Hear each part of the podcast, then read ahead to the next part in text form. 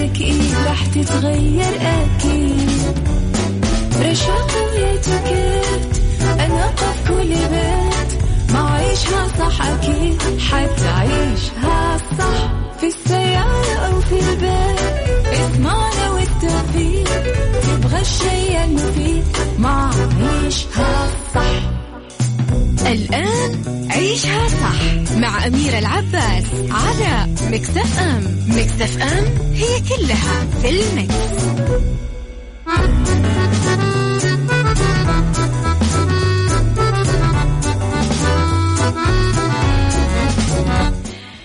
يا صباح الفل والخير والرضا والمحبة والنجاح والفلاح والتوفيق وكل شيء حلو. صباح البركة لأننا في أيام مباركة كما أقسم بها رب العالمين والفجر وليال عشر. ف اغتنبوها وأكسبوها بكل حاجة حلوة لعلها تكون شفيعة ولعل دعواتكم فيها تكون مجابة. إذا ساعة جديدة ويوم جديد وحلقة جديدة في ساعتنا الأولى. أخبار طريفة وغريبة من حول العالم. جديد الفن والفنانين. آخر القرارات اللي صدرت ساعتنا الثانية. قضية رأي عام وضيوف مختصين. ساعتنا الثالثة صحة وجمال وديكور ومطبخ. على تردداتنا بكل مناطق المملكة تسمعون على رابط البث المباشر وعلى تطبيق Mix FM Android و iOS. على آه كمان at Mix FM radio تويتر سناب شات انستغرام فيسبوك جديدنا كواليسنا تغطيتنا وآخر أخبار الإذاعة والمذيعين وعلى آه طبعا آه رقم الواتساب رسائلكم الحلوة وتصبيحاتكم على صفر خمسة أربعة ثمانية, ثمانية واحد, واحد سبعة صفر صفر. يلا بينا.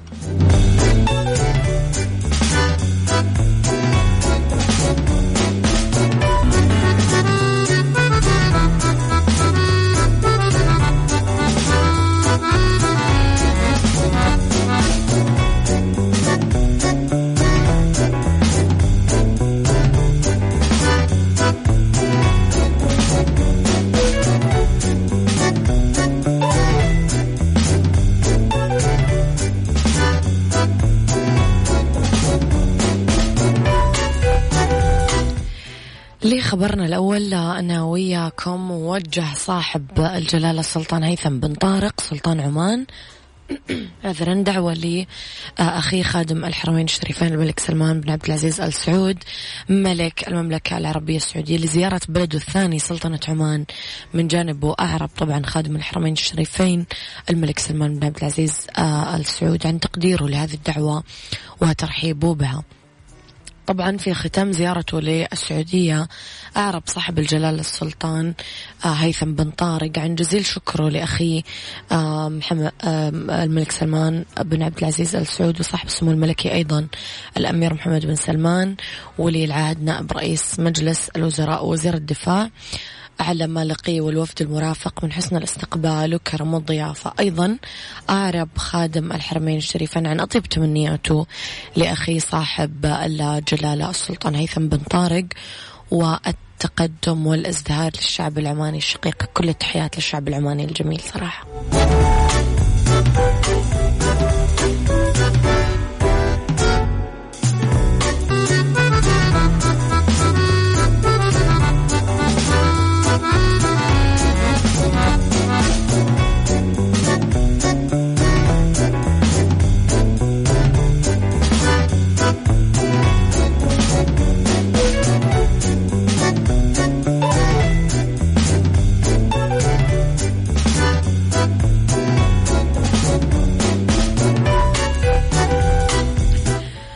وتحياتي لكم مرة ثانية وتقدرون دايما تصبحون علي آه، من آه، طبعا رقم الواتساب الخاص فينا. يا صباح الفل يا أبو عبد الملك. طيب تقديرا للأعمال الفنية المميزة اللي قدمتها طيلة مشوارها الفني وتفاعل الجمهور مع هذه الأعمال اللي تلقى رواج شعبي وتأثير إيجابي على الموسيقى العربية والمتلقي. اختيرت نانسي عجرم كأول فنانة تغني باللغة العربية لترتفع صورتها على لوحة إعلانات على أحد مباني ساحة تايمز سكوير في نيويورك وتهدف الحملة لترويج ألبوم نانسي الجديد نانسي 10 اللي أطلقته رسميا على قناتها الخاصة بيوتيوب وذلك كله يجي آه، ضمن آه، التزام المنصة المستمر بتسليط الضوء على فنانات الشرق الأوسط وشمال أفريقيا حول العالم. تعد هذه الخطوة بمثابة انتشار عالمي لنانسي بعد عرض ألبومها الجديد في نيويورك أمريكا. طبعا عبر متابعين نانسي عن سعادتها مع رفع غلاف ألبومها على أحد المباني في تايمز سكوير واعتبروا أنه هذا الأمر يضاف لسلسلة النجاحات اللي تحققها نانسي وما تزال. وفور صدوره تصدر الألبوم الترند مع تنوع أغنياته اللي لاقت الإعجاب ويعد هذا الألبوم هو العاشر بمسيرة نانسي الفنية. طبعا هي أطلقته بالرياض لو تذكرون. أطلقت الألبوم وهي بحفلتها بالرياض. يلا بينا.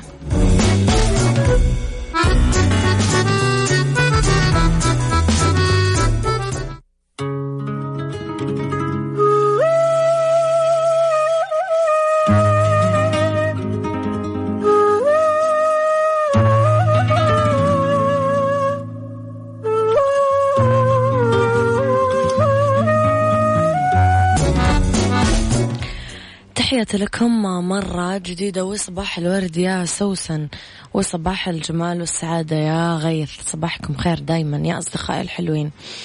لخبرنا الأخير وخرق آلاف الأشخاص ببنغلاديش قوانين الإغلاق على مستوى البلاد عشان يشوفون بقرة قزمة يدعي أصحابها أنها الأصغر بالعالم. طبعا أثارت صورة البقرة راني اللي يبلغ طولها 51 سنتيمتر واللي نشرت على الإنترنت وعملت ضجة كبيرة واستقطبت من السياح بعد ما سلطت الصحف والقنوات التلفزيونية المحلية.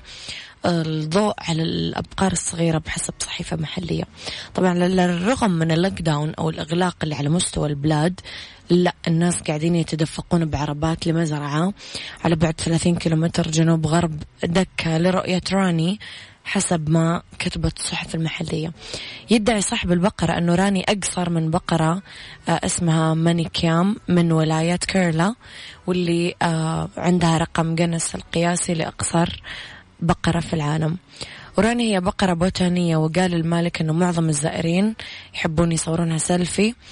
ويجاء أكثر من 15 ألف شخص لرؤية راني في الأيام الثلاثة الماضية بس.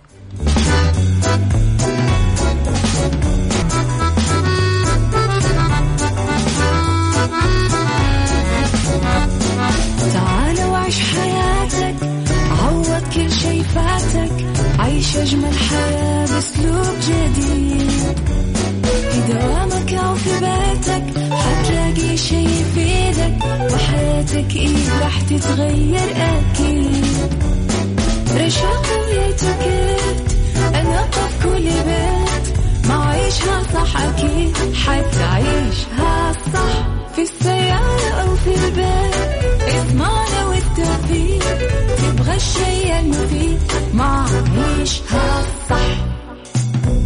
الآن عيشها صح مع أميرة العباس على مكتف أم مكتف أم هي كلها في المكس.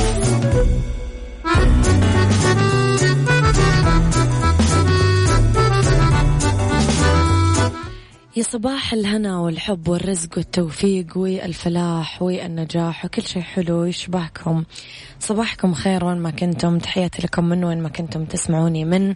ورا المايكل كنترول أنا أميرة العباس. إذا تحياتي لكم في ساعتنا الجديدة في هذه الساعة. اختلاف الرأي لا يفسد للود قضية لولا اختلاف الأذواق حتما. لبارة السلع توضع دائما مواضيعنا على الطاولة. بالعيوب والمزايا السلبيات والإيجابيات السيئات والحسنات تكونون أنتم الحكم الأول والأخير بالموضوع. وبنهاية الحلقة نحاول أننا نصل لحل العقدة ولمربط الفرس. كيف تربح نقاش مع شخص مختلف بالرأي عنك؟ اختلاف الآراء والمصالح مو بالضرورة شيء سلبي. أحيانا يكون الاختلاف الصحي سبب بنجاحنا بطرق ما توقعناها. لذلك ما في داعي لتجنب الجدل والنقاش حسب ما تقول المؤلفة تيماندرا هاركنس في كتابها كيف تخالف الرأي. دليل المبتدئين لإجراء نقاش أفضل. سؤالي لك. ولك. كيف تقدرون تعملون نقاش بطريقة بناءة؟ هل تفضلون تثبتون على رأيكم ولا تتقبلون وجهة النظر الأخرى؟ قولوا لي رأيكم على صفر خمسة أربعة ثمانية, ثمانية واحد, واحد سبعة صفر صفر.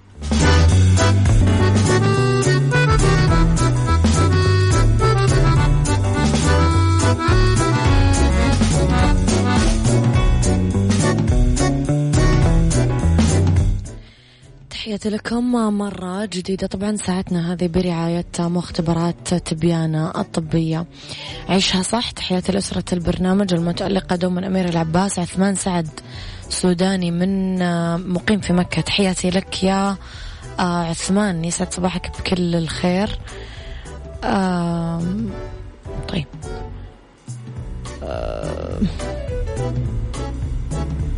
ما فهمت على رسالتك كثير. بحاول أرجع أقراها بهدوء. أبو عبد الملك يقول شيء أفهم فيه راح أفتي فيه وشيء ما أعرف عنه شيء أرجع للمصادر. أما وكالة يقولون ما تنفعني ولا بربع ريال. أنا مستمع جيد إذا لقيت في النقاش ما يثير الاهتمام. عززت بما أعرف أما إذا كنت متيقن بما لدي أشوف وجهة نظر الطرف آه الثاني. If it makes sense uh, then why not? Uh, أما إذا كان الموضوع جدال وبس فأبسط طريق أقول له أنت صح وانتهينا نغير الموضوع. Uh, بالنسبة لفكرتي فبحاول uh, أنها أبو غياث يقول بالنسبة لفكرتي فبحاول أنها تكون uh, مدعمة بمشورة بحيث يتم إقناع الشخص المقابل خاصة إذا لم يقتنع وذكرت له اسم هذا الشخص يتأثر ويغير فكرته. يعني من باب العاطفة وأهم شيء أن أرسم سيناريو للفكرة بحيث تكون مقاربة من فكرته ليسهل لي إقناعه وتغيير رأيه. وهذه أرى أنها النقطة الأساسية بالنقاش. مشعل الغامدي صباحك ورد وأنت بخير وبصحة وسلامة يا رب. للحوار والنقاش والجدال آداب آداب آداب. حطوا تحت آداب ألفين ومليون خط. آه لازم نتحلف فيها. إن دلت تدل على سعة الأفق. طيب النفس سلامة الصدر رجاحة العقل وصواب الفكر. ولكن قبل الحديث عن هذه الأداب لازم نشير إلى أنه الجدال والنقاش ينقسم لنوعين مذموم وحسن محمود. أما المذموم اللي هو متشرب بالباطل المدفوع بالهوى هو اللي قال عنه رب العالمين وجادلوا بالباطل وجادلوا بالباطل ليدحضوا به الحق. ومحاولة دحض الحق بالباطل يعني ما تبين إلا سوء العاقبة. مناقشة الجاهل تعرضك للسخرية ومناقشة الأحمق تعرضك للإهانة. الجاهل هو اللي يسيء التصرف دائما وما يحكم عقله في الحديث. يستخدم عصبيته وتطرفه لإدارة أي نقاش ويلجأ دائما لأنه يخطئ غيره ويبدي صحة وجهة نظره دون الآخرين لأنه يعتقد أنه الأكثر علما ونباهة والآخر أقل معرفة وذكاء. لذلك تشوفه يختار الطرق السلبية بالحوار وما يشعر بأخطاء ولا يعترف فيها. هو السلبي دائما وما يعجبه الآخر بسهولة حتى إذا كان في قمة المثالية. في بعض النصائح اللي آه ممكن نعملها راح أقول لكم إياها بعد شوي.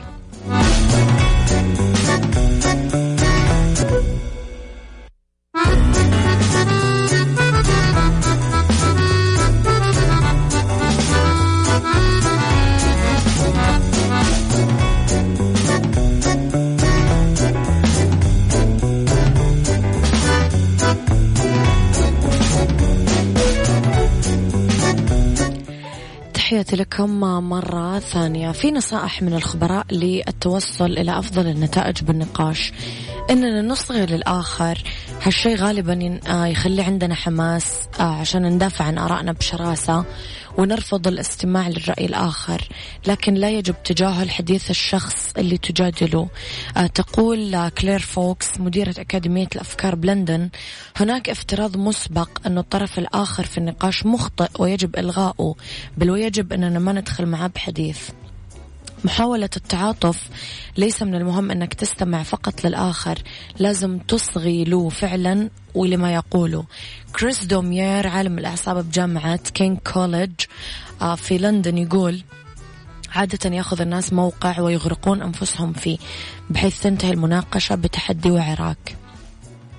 إعادة ما قاله الآخر غالبا ما يحصل آه، في تصعيد للجدال بسبب سوء تفاهم. بس في طريقة ذكية لتجنب ذلك راح يساعدك أنك تردد ما قاله الآخر للتأكد مما كان يقوله. لن يقول لك إيوه هذا بالضبط اللي قصدته. هذا النوع من إعادة الفكرة بين الطرفين يجنب أطراف النقاش أي سوء تفاهم. حددوا نقاط الخلاف من البداية من بداية الخلاف. هالشيء مثلا ما بين آه، يبين لك الحدود الفاصلة سواء كنت آه، في امتداد لبناء أو وجود شجرة بين منزلين. ممكن يكون مرير وطويل ممكن يساعد الرد بطريقة مشوشة ولبقة دائما في مواجهة جارك لأنه ذلك يخفف الاحتقان ويعمل مسار مختلف لأي جدال محتمل. أخيرا التفكير مليا باللي توافق عليه. ممكن تكون هذه الفكرة مستغربة بس لا تخوض جدل ناجح. لازم تلاقي أسس مشتركة للجدل. وحسب آه ما قال آه كلير تشامبرز امضاء الوقت في العمل على المبادئ اللي تشترك فيها مع طرف آه، النقاش الآخر ستؤتي نفعها كل ما كنت محدد في نقاط خلافك وتشابهك مع الآخر كل ما نتج نقاش أفضل. وبمناسبة أنكم لازم تسمعوني فراح أقول لكم أنكم تقدرون تسافرون وتعيشون أجواء الصيف مع طيران ناس من القصيم لتبليسي ولفيف بالإضافة لإطلاق رحلة لسالزبورغ في 23 يوليو. جهزوا الشنغن بسرعة.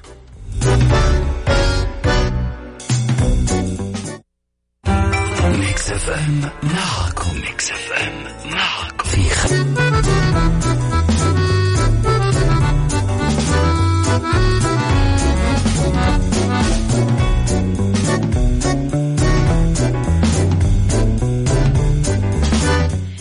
يا مساء الورد ومساء السعادة ومساء الخير. مرة جديدة طبعا راح يكون معنا استضافة هاتفية برعاية طبعا أفوميب مرهم الجروح والحروق الأكثر مبيعا في السعودية العام 2020 ضيفتنا طبعا دكتورة هند الشحري أخصائية الجلدية والتناسلية والتجميل والليزر بمستشفى فقيه جدة. طبعا ماجستير عين شمس في الجلدية والتناسلية ودبلومة الأمريكية آه، في التجميل والليزر يسعد مساك يا دكتورة. مساكي أثيرة أخبارك إيه؟ حياك الله يا دكتورة. كان نفسنا تنورينا في الاستوديو إن شاء الله المرة الجاية. إن شاء الله بإذن الله. بإذن الله. دكتورة هند في كثير أنواع للبشرة. يعني نسمع أسماء كثيرة أنه هذه البشرة كذا وهذه البشرة كذا. إيش أنواع البشرة؟ هو فعلا في أنواع كثير البشرة يا اميره إن شاء الله إيه، معروفة. هي في بشره دهنيه وفي بشره جافه وبشره حساسة وبشره مختلطة أو البشره المركبة. إيه، في تقريبا خمس أنواع البشره نعم. جافة ومختلطة ودهنية. حساسة. نعم. طب دكتور بالنسبة أنه إحنا في فصل الصيف في الوقت الحالي فصل الصيف خلينا نعتبره فصل حساس شوية ولازم نعتني فيه بزيادة ببشرتنا فكيف نهتم ببشرتنا بفصل الصيف؟ آه هو السؤال الأول ليه علاقة بالسؤال الثاني. هو لازم نبقى عارفين نوع البشرة الأول عشان نتعامل معاه في فصل الصيف. خصوصا في درجات الحرارة العالية اليومين دول في شهر يوليو وأغسطس لازم نبقى عارفين نوع البشرة الأول سواء الدهنية أو المختلطة أو الحساسة أو الجافة.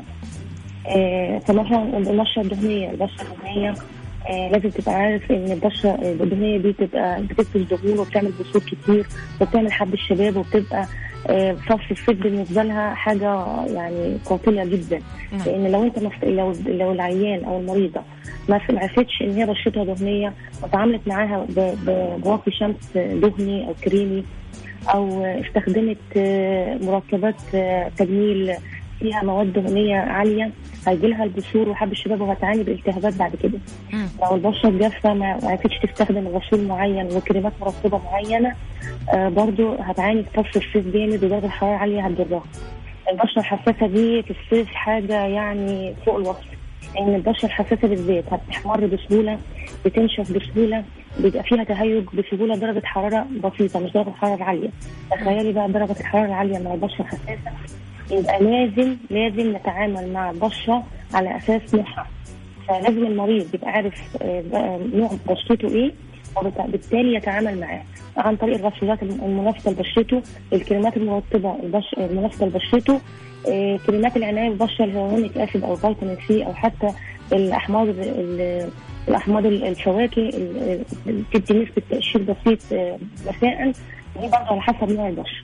وبالتالي أول حاجة بنصح بها المريض انه لازم يزور الدكتور بتاعه يساعده في معرفة نوع بشرته وبالتالي يساعده في معرفة استخدام الأنواع الكريمات المعينة المناسبه لبشرته. طيب دكتورة إحنا من أكثر المشاكل البشرة شيوعا يمكن بفصل الصيف هي حروق الشمس، كيف أ... فصل الخط. رح نتكلم أكيد بإسهاب أكثر عن حروق الشمس بفصل الصيف مع دكتورة هند.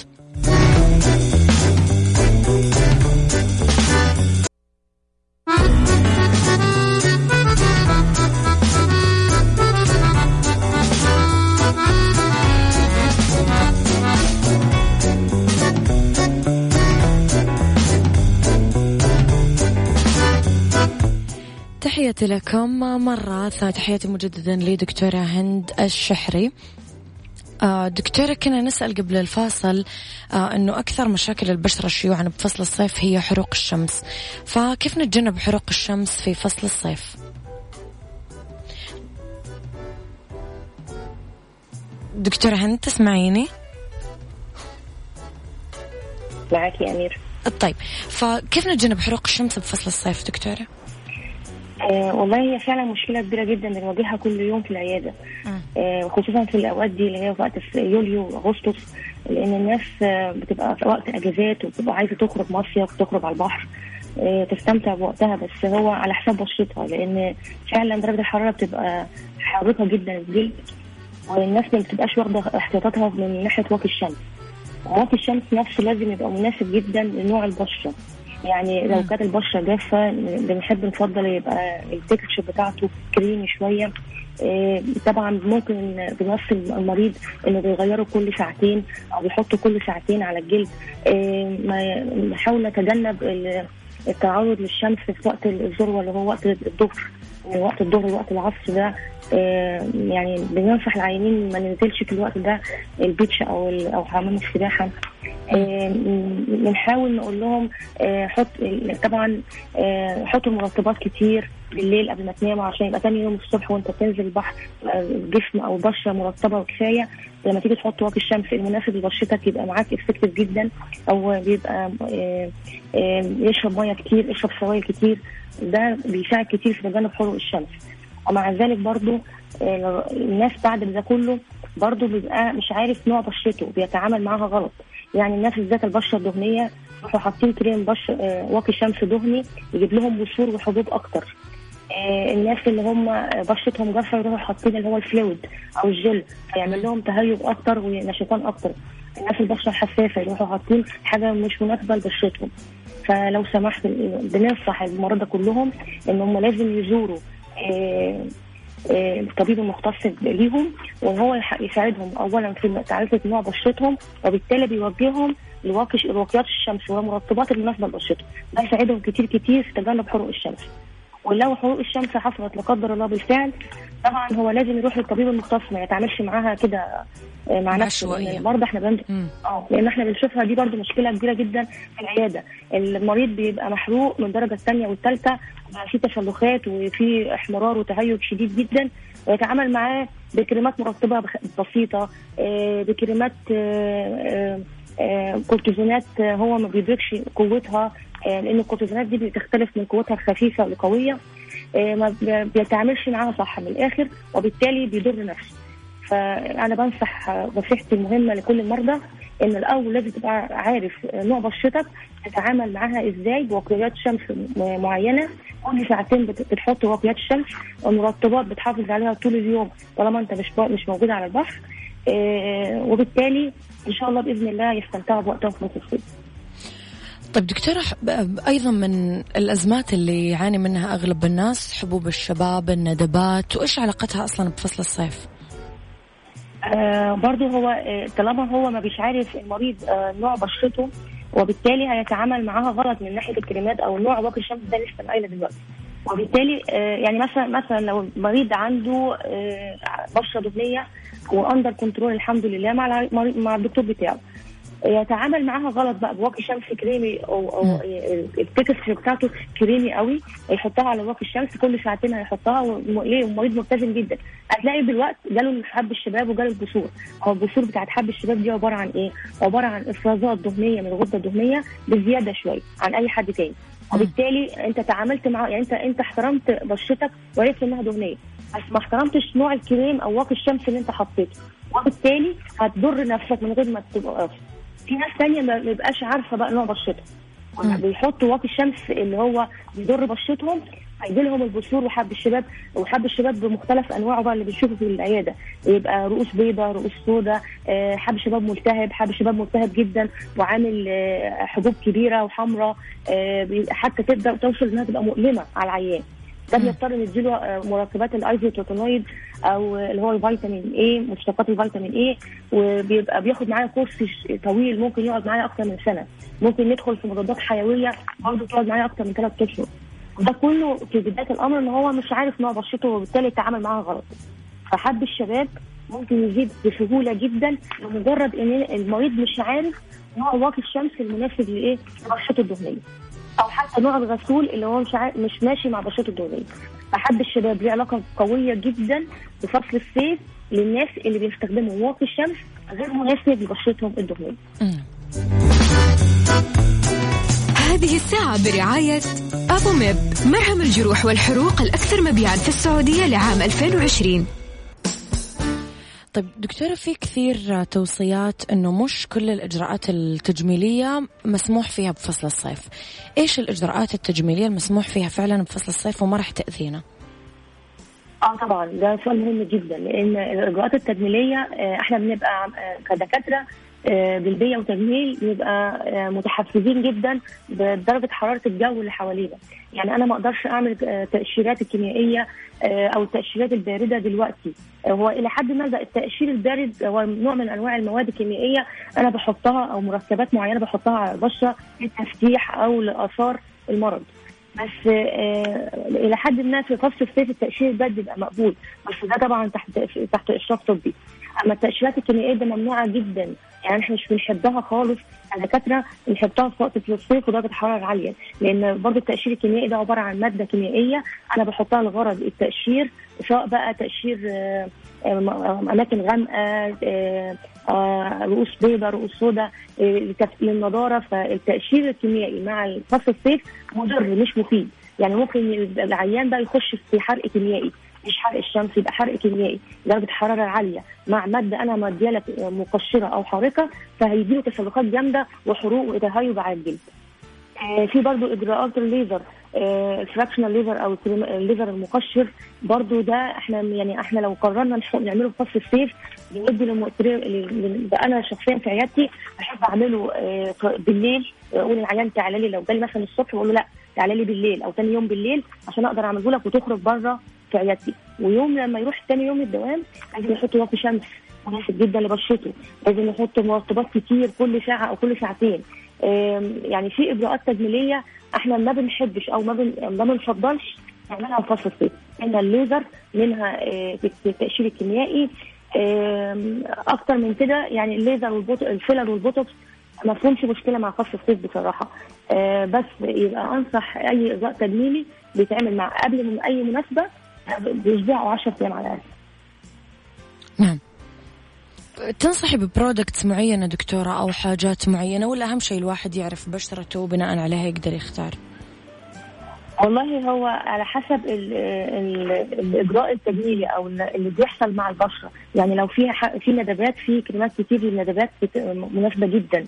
آه، بتقلل الافكار وبتقلل وبتحسن الندبة نفسها بتبقى كويسة جدا. آه، في آه، مثلا حصل حروق معينة حروق شمس أو حروق كيميائية في منتجات كويسة جدا بتنصح بننصح بيها. بتبقى كويسة جدا للعيان بس برضه أرجع واقول في الأول وفي الآخر لازم المريض يتابع مع دكتوره وهو اللي هيوجهه إيه مناسب لنوع بشرته ودرجة حراره الجو اللي حواليه. يعطيك ألف عافية دكتورة نورتي حلقتنا اليوم وأكيد لنا استضافات قادمة بإذن الله تعالى. إن شاء الله بإذن الله يا رب بس اكون أفدت المستمعين طبعا أكيد يا دكتور يعطيك ألف عافية تحياتي لك أشكرك. إذا دكتورة هند الشحري أخصائية الجلدية والتناسلية والتجميل والليزر بمستشفى آه، فقيه بجدة.